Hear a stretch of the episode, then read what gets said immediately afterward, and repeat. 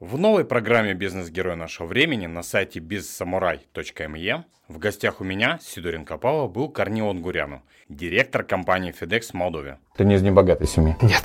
Есть машина, есть компьютер, есть вроде все, но что-то не идет. Значит, проблема не в этом. Самое главное богатство любой компании – это персонал. Знаешь, иногда как папа. Спасибо. Знаешь, возможно, мы даже спасли этого человека. Душевно, да. Смотрите на сайте bizsamurai.me.